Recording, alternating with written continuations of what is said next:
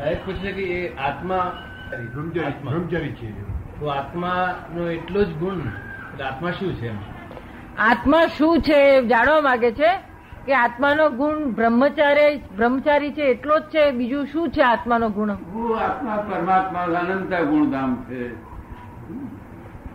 બહુ ગુણો છે એટલા બધા ગુણો છે કે ન પૂછે? એટલે પોતાના સ્વાભાવિક ગુણોનું ધામ છે, પોતાના સ્વાભાવિક ગુણો છે કે એ ગુણો પાછા કોઈ દર આગો પાછા ના થાય એવા ગુણધામ છે. અનંત જ્ઞાન છે, અનંત દર્શન છે, અનંત શક્તિ છે, અનંત સુખનું ધામ છે અવ્યાભાસ સ્વરૂપ છે જાત જાતના ગુણો. એક સેકન્ડ ગુણ તમને એક આવ્યો નથી, તમે પ્રાકૃત ગુણ વેદો છો. શું વેદો છો? પ્રાકૃત ગુણો. તમારી બિલીફ પ્રમાણે ગુણો તમને પ્રાપ્ત થશે તમે જો રામદાન રહેશો તો પ્રાકૃત ગુણો પ્રાપ્ત થશે તમે શુદ્ધ શુદ્ધ ચૈતન્ય થશો તો પછી પોતાના સ્વાભાવિક ગુણો ઉત્પન્ન થશે. તમારે જે જ્યાં બેસવું હોય ત્યાં બેસો. આ નિર્ણય કોણ કરે? આત્મા કે હે? જીવ? આ નિર્ણય કોણ કરે? આત્મા કરે કે જીવ કરે? શું નિર્ણય કરવાનો? શુદ્ધ સ્વરૂપ પ્રાપ્ત કરવાનો નિર્ણય કોણ કરે? આત્મા કરે? કે જીવ કરે? આત્મા પોતે શુદ્ધ જ છે. જેને કઈ જેને ચેર આવે છે તે તે વલુ રે કોણ વલુ રે ચહેરા ચેર આવી. તે વલુ રે છે એટલે આપણે જાણીએ કે હવે ચેર આવતી અને ચેર આવે છે તે વલુ રે ત્યાં બધું અહંકાર કરે છે. શું છે? સમજાય છે ને?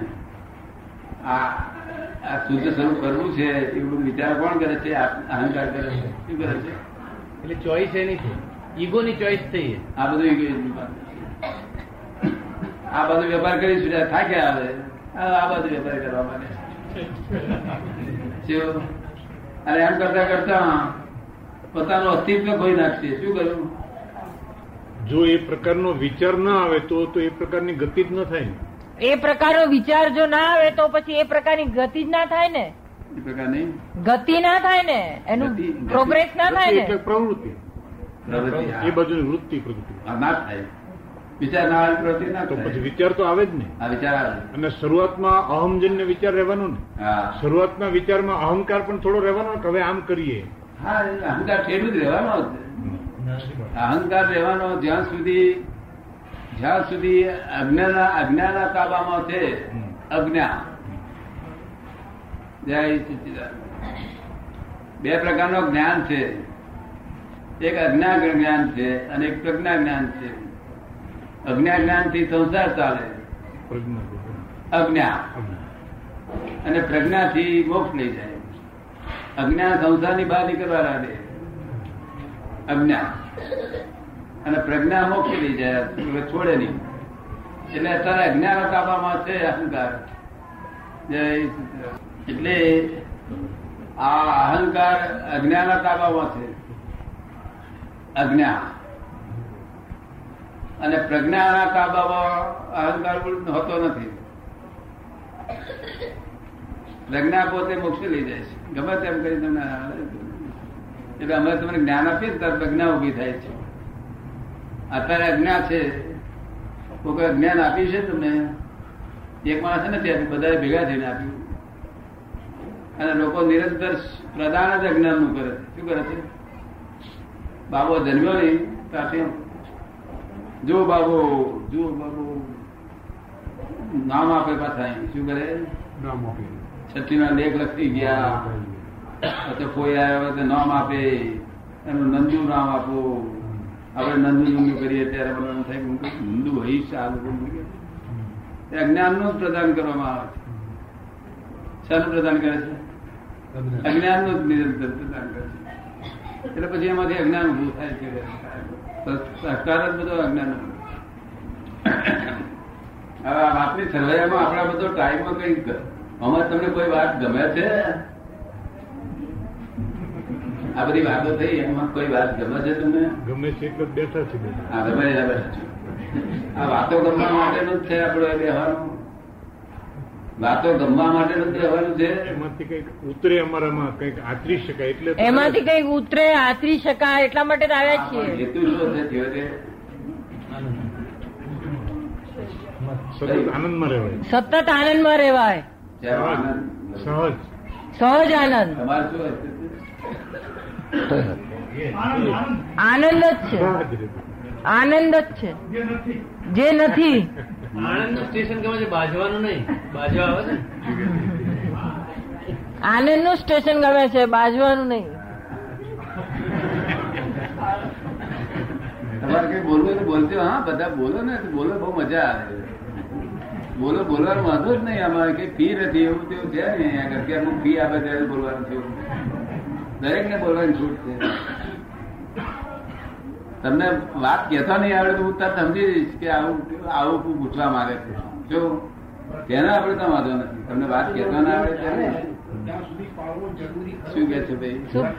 નિયમ જાણે ત્યાં સુધી પાળવો જરૂરી ખરો છે ને. પ્રકૃતિનો નિયમ જાણે ત્યાં સુધી પાળવું જરૂરી ખરું?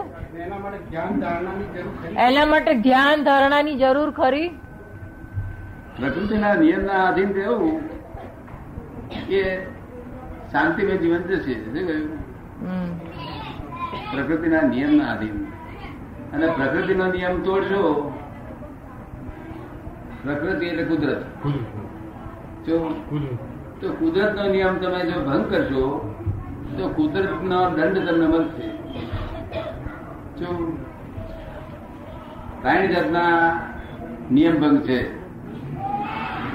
કુદરતનો દંડ કુદરતનો નિયમ તોડશો તો કુદરતનો દંડ મળશે સરકારનો નિયમ તોડશો તો સરકારી દંડ મળશે.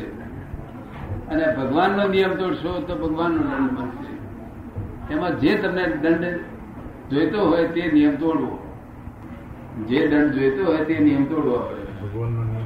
ભગવાનનો નિયમ શું છે? ભગવાનનો નિયમ શું છે?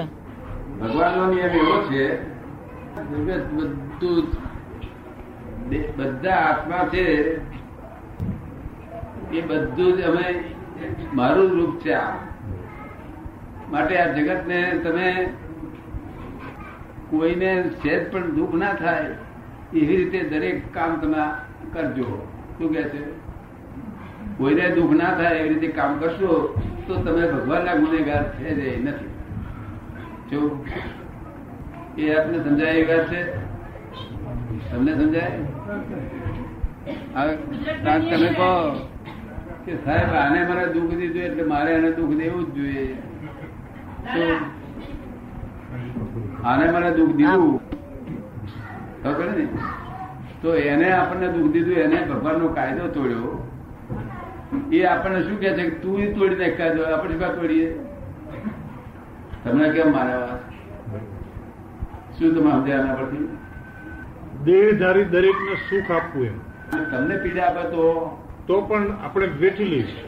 સામે પીડા ના આપવી. એનો ભગવાનનો કાયદો તોડવા આપણે ના તોડશું. એ આપણો કાયદો તોડાવવા ફરે છે. શું કહ્યું આપણો કાયદો તોડાવવા ફરી છે આપણે આપણે ના? બહુ થઈ ગયું. ભગવાનનો સહેજ દંડ નહીં મળે આટલું જ. આના ઉપર બધા એના માટે એટલું સમજાવવા માટે બધા શાસ્ત્રો લખ્યા આટલું સમજાવવા માટે બધા શાસ્ત્રો લખ્યા બીજો પ્રશ્ન છે કે કુદરતના કાયદા કયા છે?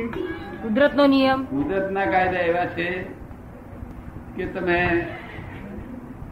આ ચીજો છે આ કુદરત પિત્ત વાયુ ને કફને આધીન છે. આપણે ઇન્ડિયાની કુદરત. ઇન્ડિયાની કુદરત પિત્ત વાયુ ને કપના આધીન છે. એ શું કે છે? કે તમને વાયુ થયું છે, તો આ વસ્તુઓ જે જગતની ચીજ ખાવાની છે, તે કોઈનામાં વાયુ વધારે હોય, કોઈનામાં પિત્ત વધારે હોય, કોઈનામાં કફ વધારે હોય ગુણ મારી છે બધી. તમને વાયુ થયું હોય ને વાયડી ખોરાક ખાઓ, તો તમને કુદરતનો દંડ થશે. કુદરતનો દંડ પડશે પછી. અગર તમે તરેલો ખોરાક ખાશો, આમ તેમ કરશો તો નેત્ર વિરુદ્ધ જેટલા જશો એટલું બધું તમને નેત્ર દુઃખ પડશે. સારી રીતે. નહીં પડતું? હા. ખોરાક તમને ખાવાનો કયો છે? કુદરતે. કુદરત શું કે છે? તાર સાહેબ અમારે શું કરવું? ખાવું છે એ રીતે. અહીંયા અનાજના દોણા તેવા તેવા જ ખાખા કરવા. તક ના કુદરત એવું ને.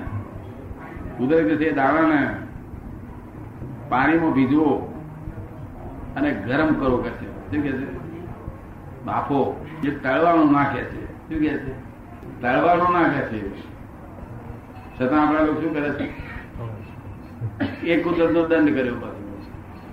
એટલે બીજી બધી કુદરતના દંડવાળી બધી કરીએ છીએ બાકી જો આ ખોરાક લઈએ કોઈ આપણું શરીર એવું સુંદર રહે ખરેખર છે શું પણ આપણા લોકો જાત જાતની શોધખોળ કરી છે ને. કેવી શોધખોળ કરી છે? નહીં? પંકજ અને અંકુર તાર કે છે કે તો કે છે કે એનો વઘાર કરવો, બંધ કરવો. વઘાર કરીએ છીએ તે ના. એ એ છે તે મનુષ્યની ઊંચા ઊંચી શોધખોળ છે. શું કહ્યું? અને કુદરતને હેલ્પફુલ છે. કેવું છે કુદરતના વિરોધ જાય નહીં અને શોધખોળ છે વઘારની. તળવાની છે તે કુદરતની વિરુદ્ધ છે. અને આ વઘારની સાથે એ કઈ આપને સમજાય છે? વઘાર તમારે તો થાય છે કે નહીં? તમારે તો વઘાર કરે છે? ચમકાર છે કે નહીં? ચમકાર કરે છે? સુગંધ આપતી હોય? શું કરે છે. ચમકાર કરે છે ને? હવે એ આપણા મનુષ્યોની શોધખોળ છે ધન્વંતરીઓની શોધખોળ છે કે ભાઈ આ લોકો આવા શાક ખાશે વાયડા શાક ખાશે તો આ લોકોને વાયુ ઉત્પન્ન થશે દુઃખી થશે. તો એને વાયડા શાકને માટે એ વાયુ કેમ ઓછું થઈ જાય, નાશ થઈ જાય, એવા એવું વઘાર કરવામાં શોધખોળ કરેલી છે એટલે તેલ તો અત્યારે આ મગફળી વપરાય છે પેલા મગફળી તેલ આપણે તો તલનું, દરેક દેશમાં અમુક તેલ વપરાતું, ફક્ત મગફળી મગફળી એકલા જ આદિવાસીઓ ખાતા હતા. એ આદિવાસીનો ખોરાક છે. અને આદિવાસીની બુદ્ધિ ઉત્પન્ન થાય એવો એના ગુણ છે. શું છે? અમને પૂછે રજા આપીએ. અમને નિડર હોઈએ અમારે ડર ના હોય પૂછે રજા આપીએ. શું કહ્યું? પણ એ વઘાર છે તે જે છે તે તલના તેલનો વઘાર તલના તેલની ભાઈ સ્ત્રીઓ કેટલીક બાબતમાં જીરું નાખે છે કેટલીક બાબતમાં જીરું નથી નાખતી મેથી નાખે છે કેટલીક બાબતમાં હિંગ નાખે છે. એ એના શાકના સ્વભાવના ગુણના આધારે લોકોએ છે તે શોધન કરેલું છે. વધારે શું છે? જાણો તમે શાકનું શાકને શું કરે છે? ઘડીને વધારે કરે છે દાળને વધારે કરે છે શાકનો વધારે શું હશે? એવું તો આપણે સમજાય છે? વધારે છમકાર છે. શું છે? ચમકાર અને છમકાર એ સંસ્કાર શબ્દ પર થયેલો છે.